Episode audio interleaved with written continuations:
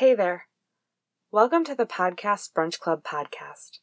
I'm Adela, the founder of PBC, and in today's episode, I speak with Erik Jones.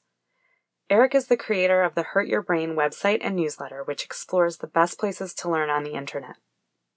He also curated the PBC podcast playlist for this month. The theme is creativity, and you can find the episodes included on the playlist at podcastbrunchclub.com slash creativity. But before we start, I want to give a quick overview of what PBC is. It's a community first and a podcast second. Podcast Brunch Club itself is like book club but for podcasts. We have groups all over the world who meet in person. They meet to discuss a thematic podcast playlist that we send out monthly via our newsletter. The PBC podcast is very meta and sort of a mini discussion between myself and a PBC member. So go to podcastbrunchclub.com to sign up. Membership is free and easy. And for a more in depth explanation of PBC and a little of the backstory, go back and listen to episode zero of this podcast. So, as I mentioned earlier, Erik Jones is my guest on this episode. He curated the podcast playlist and included three episodes. One was a 99% invisible episode called The Mind of an Architect. Creativity wasn't always the mini industry that it is today. In the 1950s, the thought of systematically studying something as nebulous as creativity was seen as absurd. This episode explains how studying the minds of leaders in creative fields, particularly architecture, opened the doors to using science for exploring the creative process. Next was the TED Radio Hour podcast episode entitled The Source of Creativity. A good TED Radio Hour episode is like getting a crash course on the landscape of an idea. And this one on creativity gives you four completely different perspectives to help you navigate. You have Sting the musician, Charles Limb the scientist, Ken Robinson the educator, and Elizabeth Gilbert the author. Finally, the playlist features the Magic Lessons podcast episode 12 entitled Brené Brown on Big Strong Magic. This show is from author Elizabeth Gilbert, author of Eat, Pray, Love, and serves as a promotional lead up to her upcoming book on creativity called Big Magic, which came out last fall. The first season is comprised of five different conversations with people who need some creative inspiration in their lives, with each followed by a conversation with one of Gilbert's famous pals to get some additional thoughts. The final episode of season one, with Brené Brown, who has researched shame for over a decade, contains a fantastic conversation on creativity from two people who have thought and written extensively on this topic. So, those are the episodes Erik and I discuss. As you listen to the episodes and my discussion with Erik, think about what you want to add to the conversation. If you have any reflections to share or want to comment on anything, record a voice memo on your phone and send it to podcast at podcastbrunchclub.com. Include your name and location if you want, and if I get enough of these voice memos, I hope to create bonus episodes with community commentary every month. I hope this will serve as a way to further engage the entire PBC community. Finally, as I mentioned in previous episodes, please bear with me if the audio quality is subpar. I'm still working on figuring out the best technical setup. Now, without further ado, here is my discussion with Erik. And stay tuned until the very end as I'll tell you how to find the list of episodes for the next PBC theme, which will be climate change. So, thanks, Erik, for joining me. Um, I wanted to just give you a quick second to tell everybody who you are and what your project is all about. Sure. Well, thanks, Adela. I am super excited to be part of this because I always appreciate the chance to talk about podcasts because I'm a podcast super nerd like everybody else. And the project that I have is called Hurt Your Brain, and it's a newsletter and website where the whole goal is to explore how to learn on the internet. And my idea is to apply a, a, like a learning filter to the internet. So basically, what would the internet look like if if you tried to only go for things that uh, you know taught you a little bit about how the world worked, made you feel a little bit smarter? And I'm obsessed with podcasts, so a big part of what I talk about our podcast. So every week I send out a newsletter and I focus on the podcasts, uh, videos, uh, links, or any other parts of the internet that I feel like if you listen to or watch will just help you understand how the world works. So it's a lot of science, a lot of you know big picture ideas that I go for, um, and like the name imply, uh, like the name implies, you know, anything that makes your brain hurt, I think is a good feeling.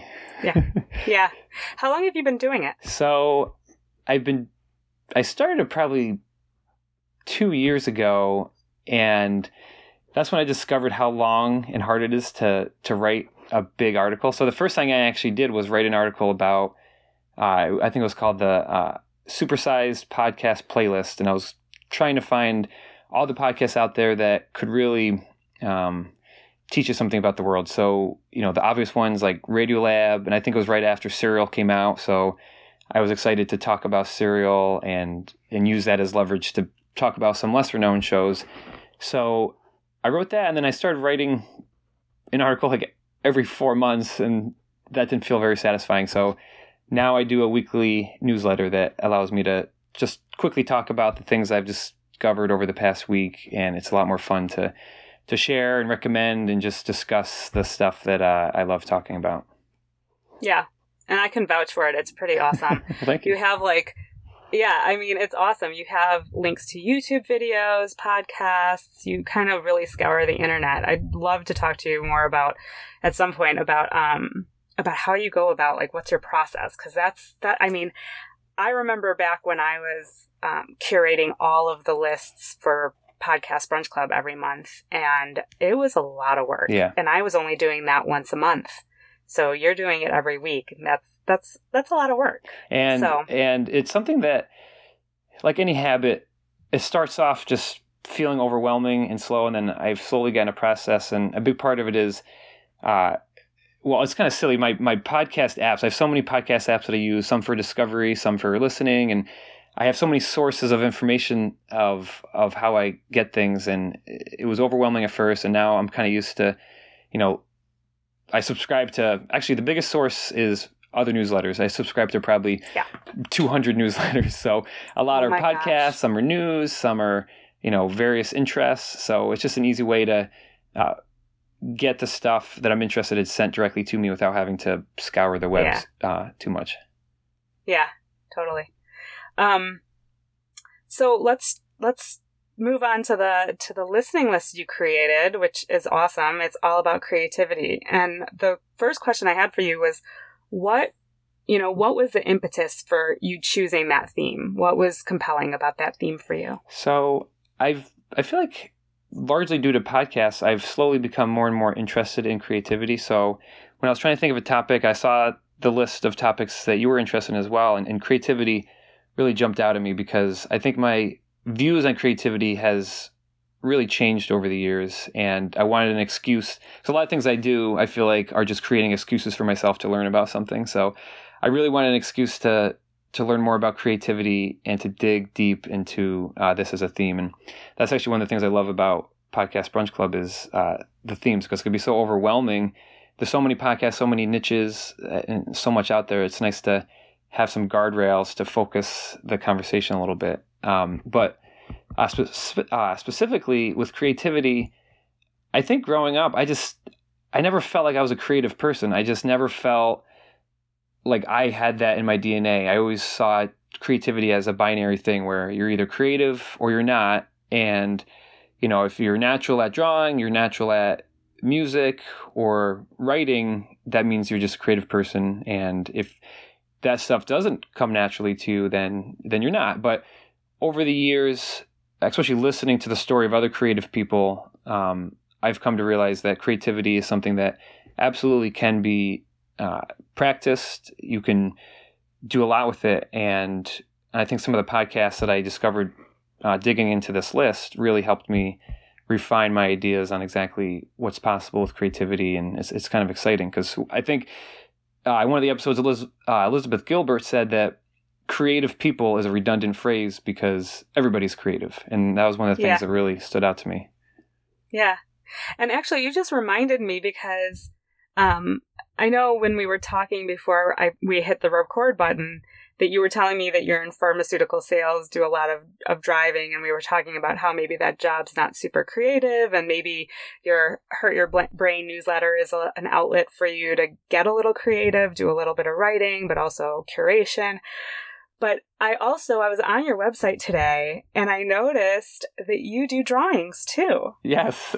well, so that's quote really unquote fun. drawings. Um, No, but I was looking at them. They're awesome. I mean, I I didn't realize that until I read your um your about me or about page that you had decided you wanted to start drawing. So now you you ditched all this the stock photography that everybody relies on and you went for it on your own. That's awesome. Yeah, and it, it's it's been fun, and actually that fits perfectly with this too because growing up, you know, my both of my brothers actually were more naturally talented at drawing. Their drawings were just ten times better than mine, and I just assume that I just and I still feel that way a little bit that I'm not that creative when it comes to drawing, but I now know that if I if I practice it and have a lot of interest in it, I absolutely can grow the skill and get better and better. And one of the things I've come to realize too is that there's no better way to, to learn something than to just jump right into it. So I feel like putting myself out there and saying that I'm not going to put anything on the website that's not created by me, it kind of forces me to practice. And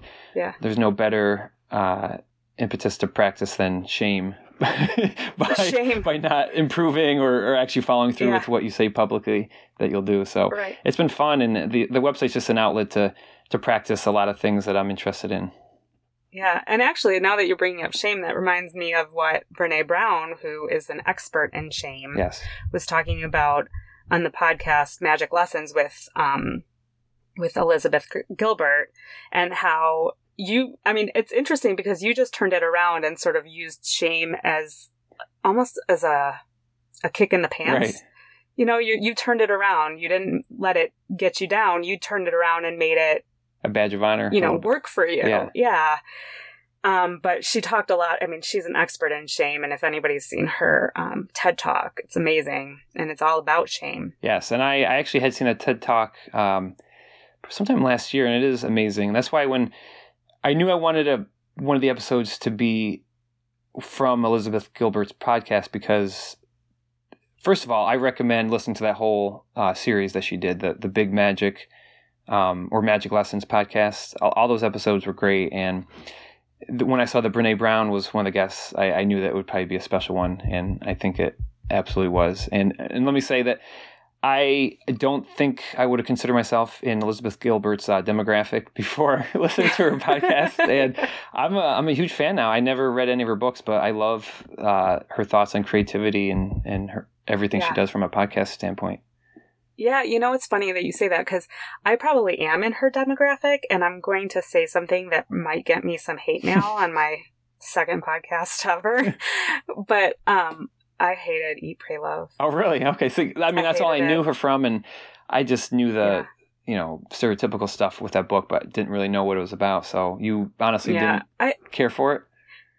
I just I mean I thought it was a nice story, but it just like the the absolute hype that surrounded it, I was just not into. And I, I mean I'm a little bit of I'm a little bit that way. I sort of go the opposite way when everybody's going one way, just sometimes just to spite everybody. just it's a fault, I will not lie. But um I just felt like it was really self indulgent. I mean, she had this you know, she had this horrible thing happen her. She her marriage fell apart, and she had the ability to just take off and leave and spend a year or however long she was, um, you know, away doing these intense and crazy things.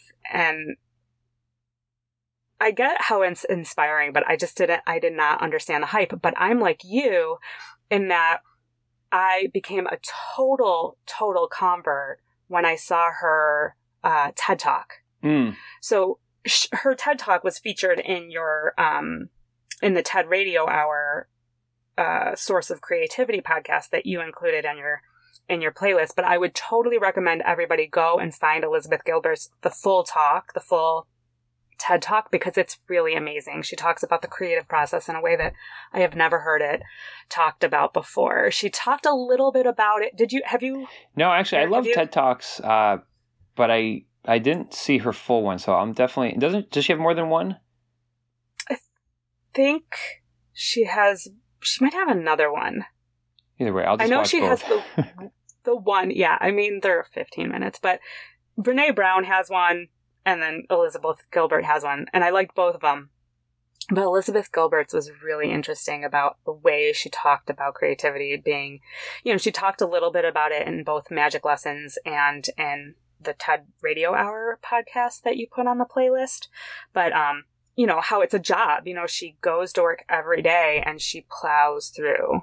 Um, yeah. And, it, and I thought that was interesting. And, and one of the, I don't know if it was, I don't think it was the the one with Brené Brown, but one of the episodes that uh, she did in her Magic Lessons podcast, she at one point said that uh, for 10 years she was the only one that called herself a writer until it took 10 years later, then other people started finally calling her a writer as well. And I think that approach and a lot of, she has a lot of really golden nuggets of creativity, and it goes along with the idea that, uh, you know, she had confidence in herself. Uh, it's not like she just sat down, wrote a book, and was a famous author a year later. So I love hearing stories about people who just had some sort of grit and, and confidence in what they were doing and just stuck with it. And I think, you know, sitting down and doing the work and practicing is a big part of, of being creative. And, and I definitely would not have thought those things, you know, 10 years ago. I would have definitely been, you know, well, she had a creative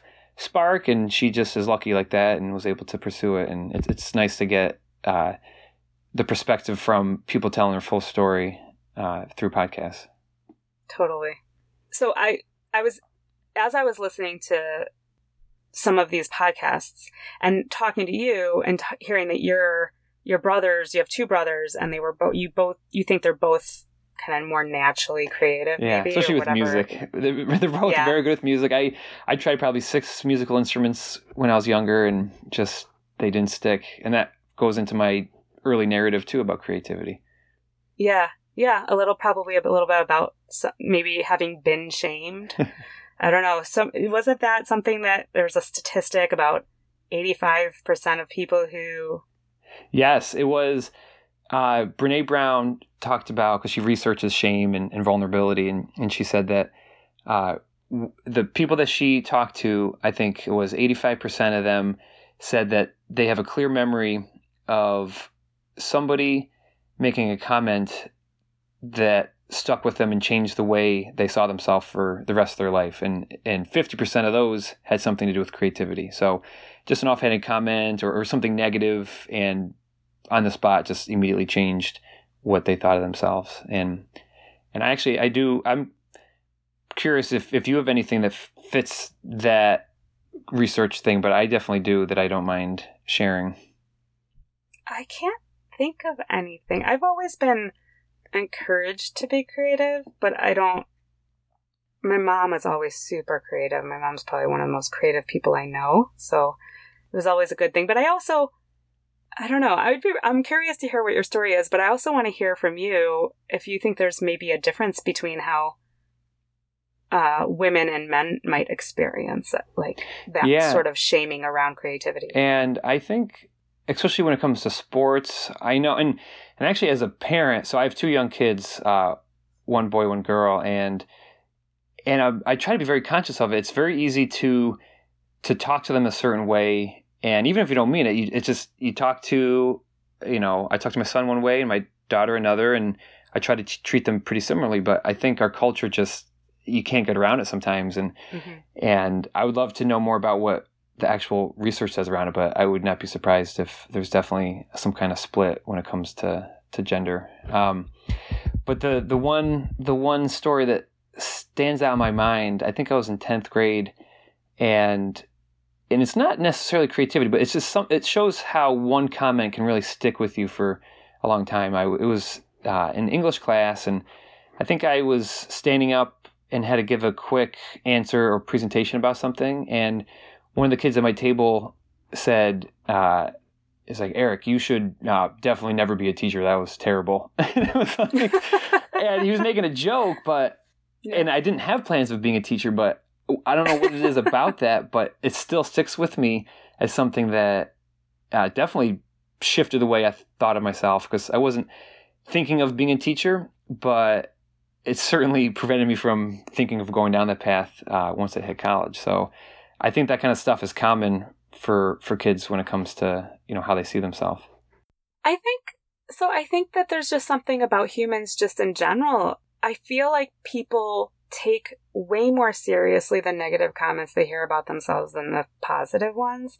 And it just leaves a mark that never goes away. And meanwhile, I'm sure people said at the same, you know, maybe even in the same day to you all these positive things that immediately you forgot, but you just remember the one Yep. negative thing. Yep. And I think there's something definitely to that too. Is there's just a a weird a weird human condition where we tend to remember those negative things. And I don't know, I mean, I'm sure there's some sort of anthropological reason why we do that. Maybe, you know, the whole, you know, you have to be in a tribe kind of thing. And so you have to compare your and keep up or else you'll get kicked out of the tribe. And so any negative comments could be really detrimental to your, you know, survival because if you get kicked out of the tribe, then Yeah, you're, you're probably exactly right because a lot of that just weird behavior we have, just you can trace back to you know just tribal social behavior.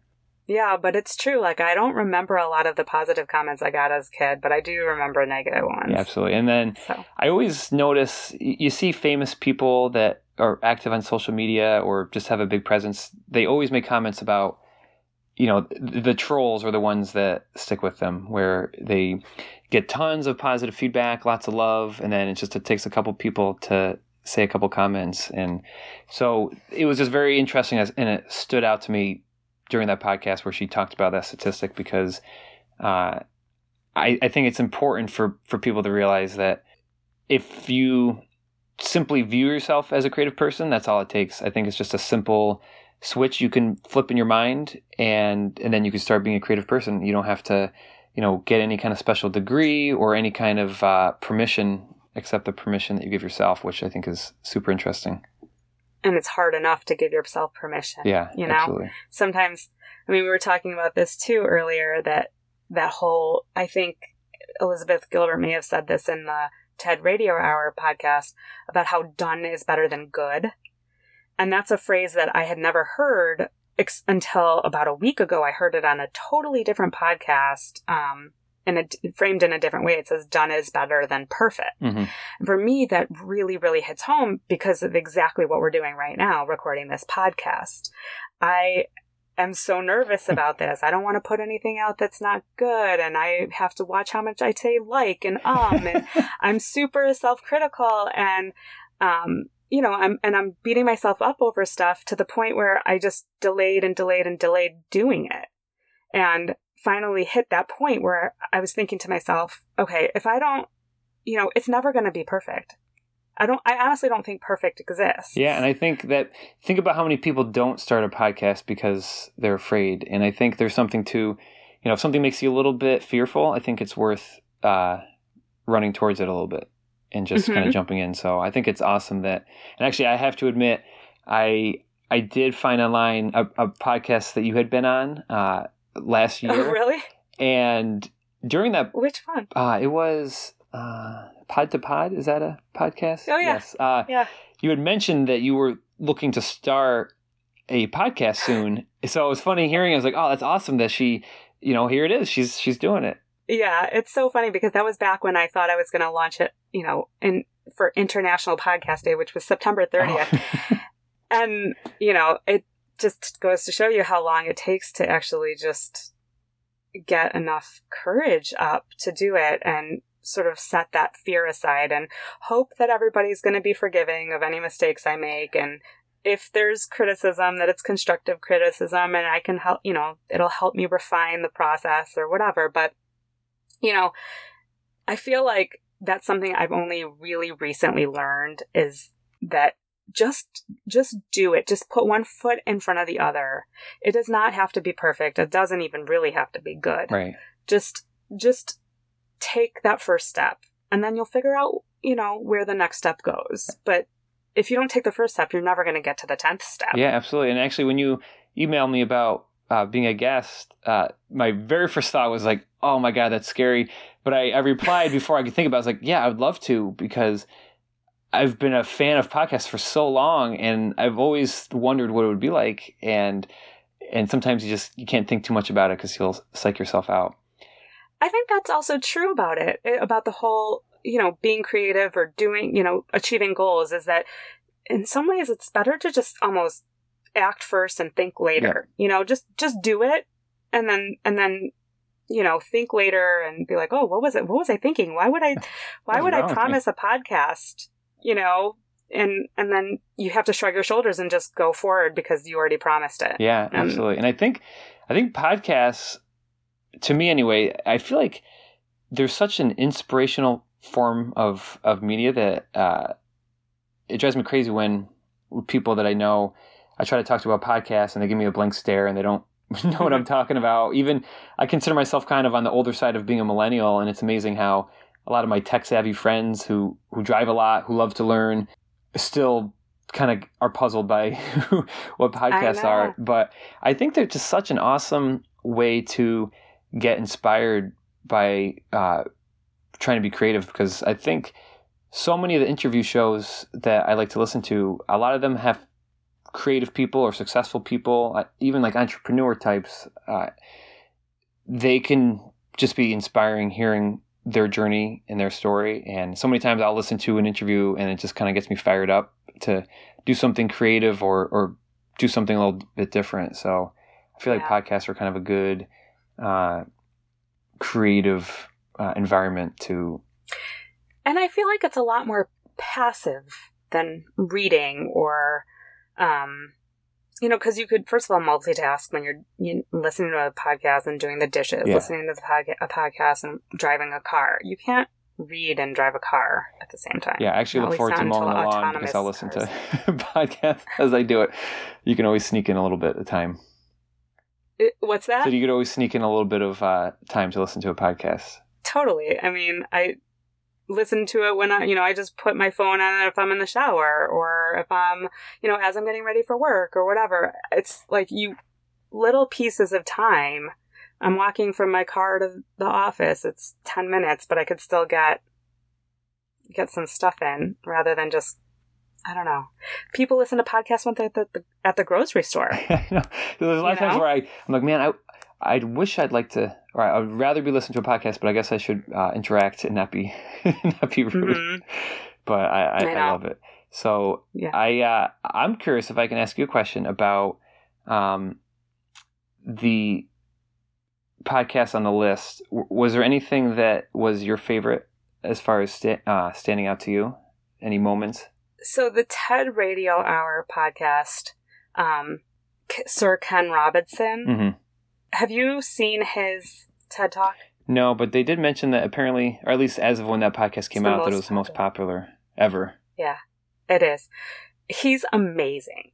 I, I you have like when we get off the phone, you have got to go and watch that podcast. Okay. It is he's hilarious. I mean, he's got this very awesome self, sense of humor, very self-deprecating, very dry but I mean, he talks about how, and, um, you know, he talked, they talked to the, to the prima ballerina or the, the woman that was in the Royal Ballet or on the board of the yeah, Royal Ballet. Awesome yeah, about how she, I'm going to recap it just for people who may not have, um, listened to the podcast before we, before our listening to our discussion. But basically this, this girl, when she was seven, her teacher said, you know, she's not paying attention. There's, she's got some sort of learning disability. Her mom takes her to a therapist of some sort, and the therapist essentially watches her.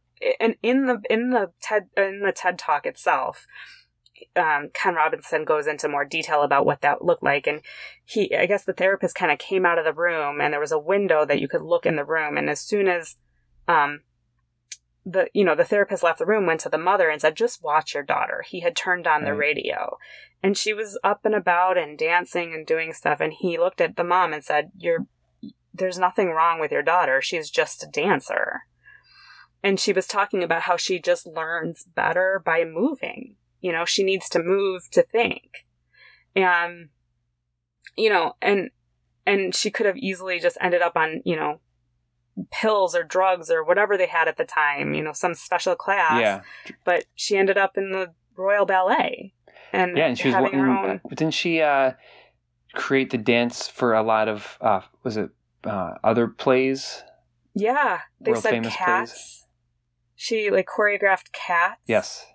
Um, yeah. So, and his point is that as children grow up, and how old are your kids? So uh, this fall they'll be two and four, so pretty young. Okay.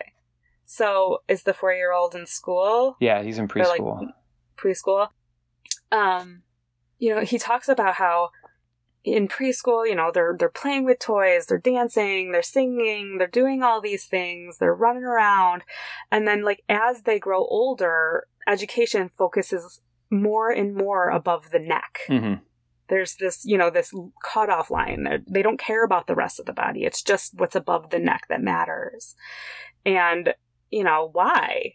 Why should that be? There are people that might learn tactile, you know, from tactile interactions or movement or audio or visual or this or that, right? And there's all these different learning styles and you know, mass education has made, you know, is is a great thing for sure, but it makes it a bit more difficult to personalize an educational experience. Yeah, and I loved his comment about this school pretty much uh, teaches the creativity out of you. Like it kind of Yeah. sucks it out of you. And and actually Yeah. that it, that comment reminded me of I'm a huge fan of Neil deGrasse Tyson, uh, and I don't know where I saw it, but he he made a comment that you know kids are born scientists too. Like they love to explore. Uh, you know, every time you tell a kid not to jump in the puddle, it kind of teaches them not to be creative or explore the world a little bit because you know kids they'll jump in a puddle and they can learn about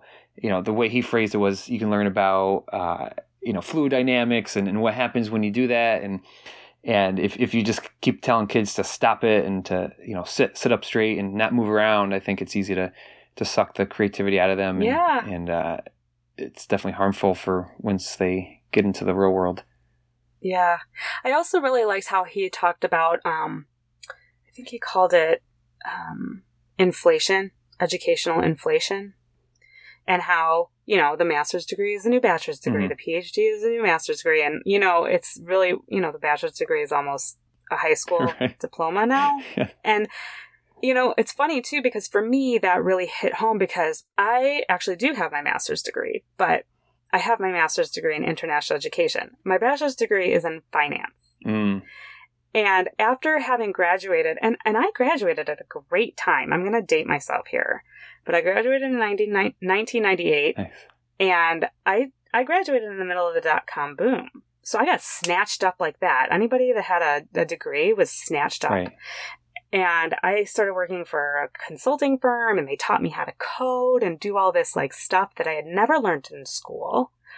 And then I, I kind of was like, oh my God, I've learned so much more in one year on the job than I ever did in t- 16 years behind a desk in a classroom that I will never go back to school. I was like, that is it for me. I'm not, I will do all of my learning. I love learning. yeah me too But yeah, I mean, I think it's the greatest thing in the world. I just don't think you have to do it behind a desk yeah with a I completely professor. I completely agree, and I think I I see it talked about a lot. So I think people are starting to understand that the most important thing that school does is teaches effective school teaches you how to learn. So like learning how to learn is something that uh, I didn't think about until I saw it mentioned a bunch, and I know. A lot of people don't really think about the process of learning. It's not necessarily the little bits of information. It's just, okay, if I need to learn something new and the economy is moving really fast, how do I pick up this new information effectively? And I think that uh, that's something that's super important, especially with the way things are going now. And like you're saying, it's it's awesome being able to get through school and then almost create your own curriculum using the internet. As long as you're motivated Yeah. and, and you kind of know how to learn, you can right. go down any path you want. But when Right. when the I mean, I'm a huge fan of, you know, figuring stuff out yourself because, you know, it's way more meaningful, but also experiential education. And so at the end of the day, I like I said, I railed against going back to school. Yeah. But then September 11th happened and I just I was actually in DC at the time. And I became really interested in international. I mean, I had always been very international. My parents are both not from the United States. My dad is Israeli, my mother is British. We traveled a lot when I was a kid. Um, but you know, I I felt very strongly at the time that I I was like everybody needs to study abroad. This is an imperative. We cannot let kids graduate from college without having studied abroad. I, I think it's insane that you can graduate from college without having studied a language or taken a world history class, and you can. Yeah, especially when you look insane. at the rest of the world. Uh, most countries put a lot of emphasis on traveling as part of school. I guess it's easy when yeah. you're in Europe; you can go to other countries. But I agree. I think it's super important. Mm-hmm.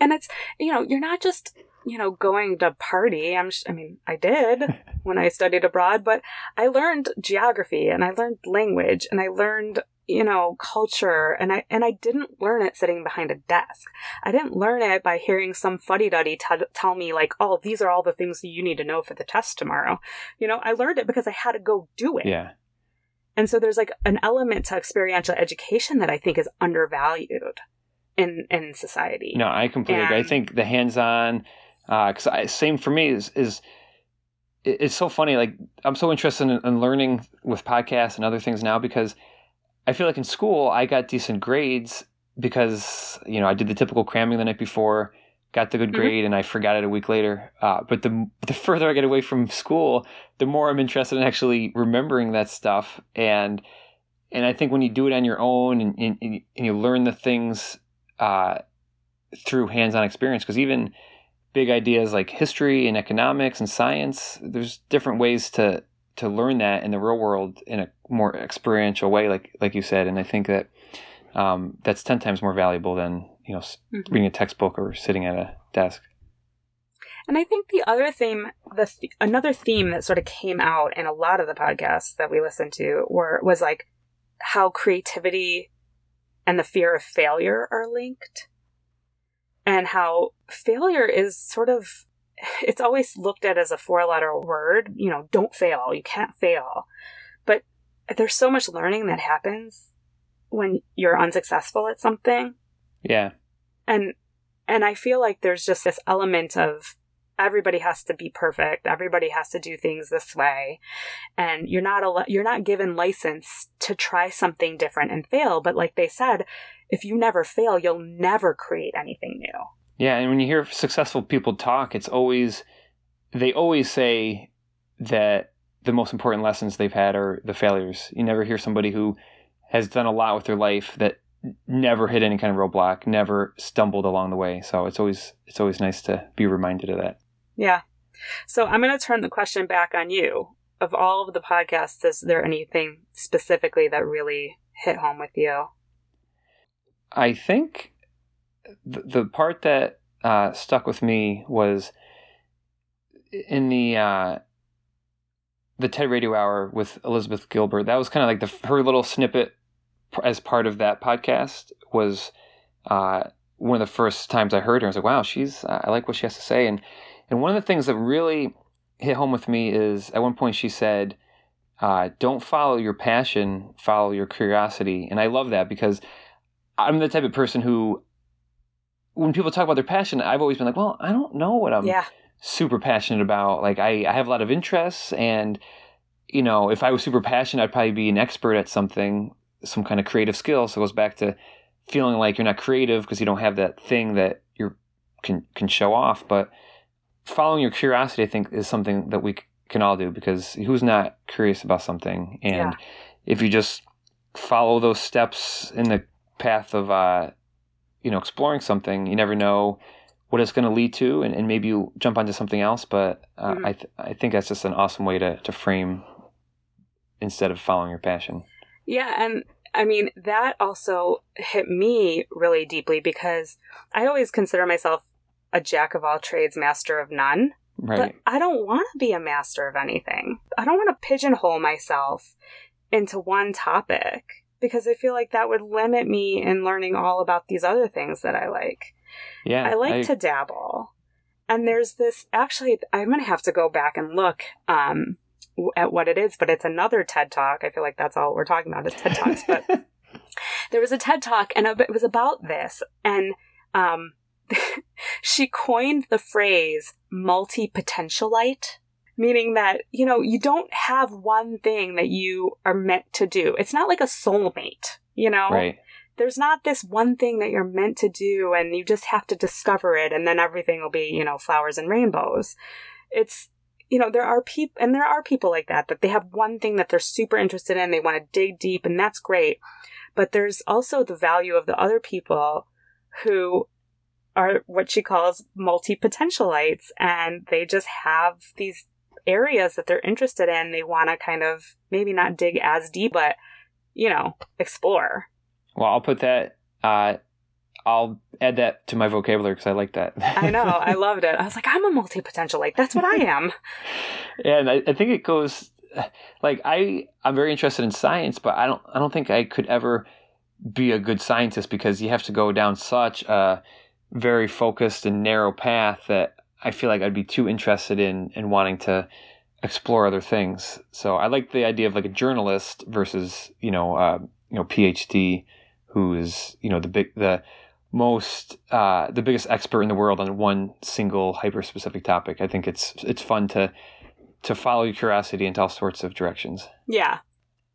You know what? We didn't talk about one podcast, and I do want to just talk about it for a little bit, and that was the Sure. 99% Invisible podcast. Yes. So, what um what did you find interesting about that podcast and So that was that was the one I had actually heard that when it first came out. Um, I think over a year ago. So when I was thinking about any podcast I'd already listened to that involves creativity, that one came to mind because you know it's called "The Mind of an Architect," and you wouldn't think that has anything to do with creativity, but I just found it fascinating because almost anything 99% Invisible does, they do it in a way that's pretty fascinating. So I thought it was just really interesting to see, you know, 50, 60 years ago, the idea of creativity like we're talking about today, they would have been like, what are you going on about? It would have been completely foreign. Like the idea of developing your creativity or being able to look at it from a personality standpoint would have been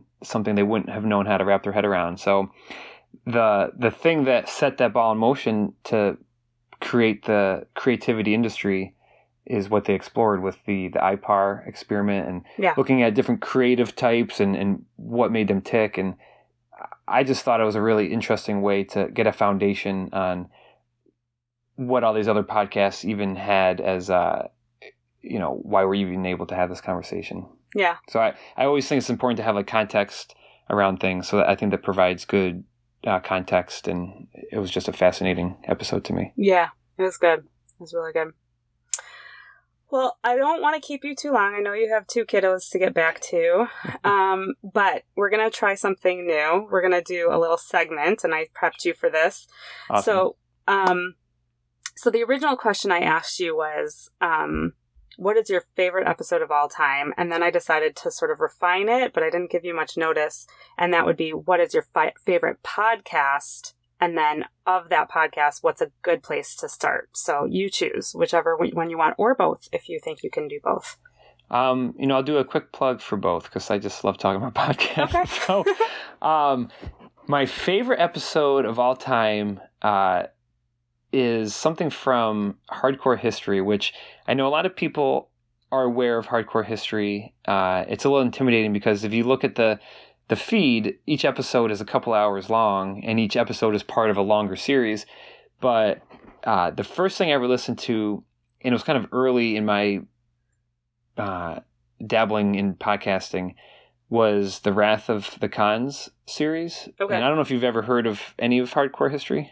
I have, I know of hardcore history, but I'm exactly what you described. I saw three hours and I was like, It's like, uh-uh. nope, nope, thanks.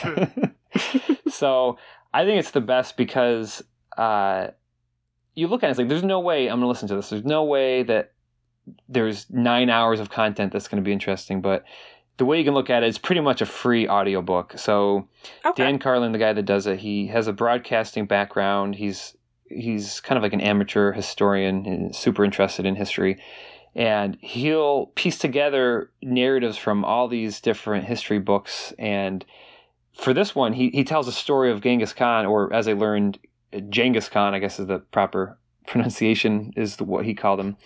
Uh, it was just fascinating. He he talked about things like how Genghis Khan was uh, responsible for more uh, deaths and changes in the course of history than probably any single person uh, ever. And he just goes through the whole history of the Mongols, and he does it in a way that's just very captivating. And each episode's a couple hours long, and it's actually a four part series, I think. But Oh wow. I highly recommend checking that out and just check out the first half hour, see if if you dig it. But uh, I'm pretty confident that you'll love it if you check it out and stick with the whole multi-part series.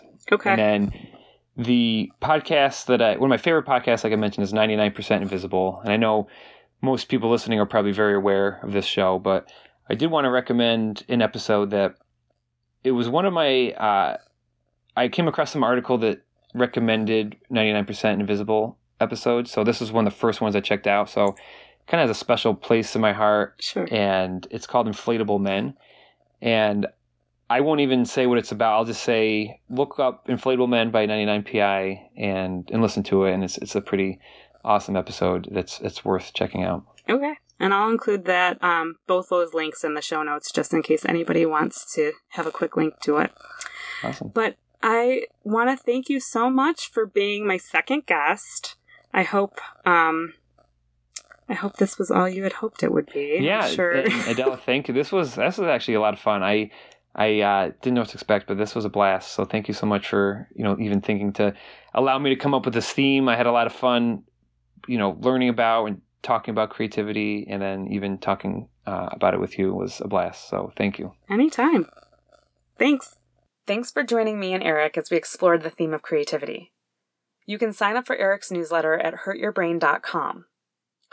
So next month the theme will be climate change. Find the episode lineup at podcastbrunchclub.com slash climate change. Finally, if you're interested in supporting Podcast Brunch Club, consider becoming a patron or a sponsor. As a patron, you'll get additional content and know that you're helping to continue building this amazing community. Visit patreon.com slash podcastbrunchclub for more information. If you would like to sponsor or advertise with PBC, visit podcastbrunchclub.com slash sponsors. Thanks, and happy listening.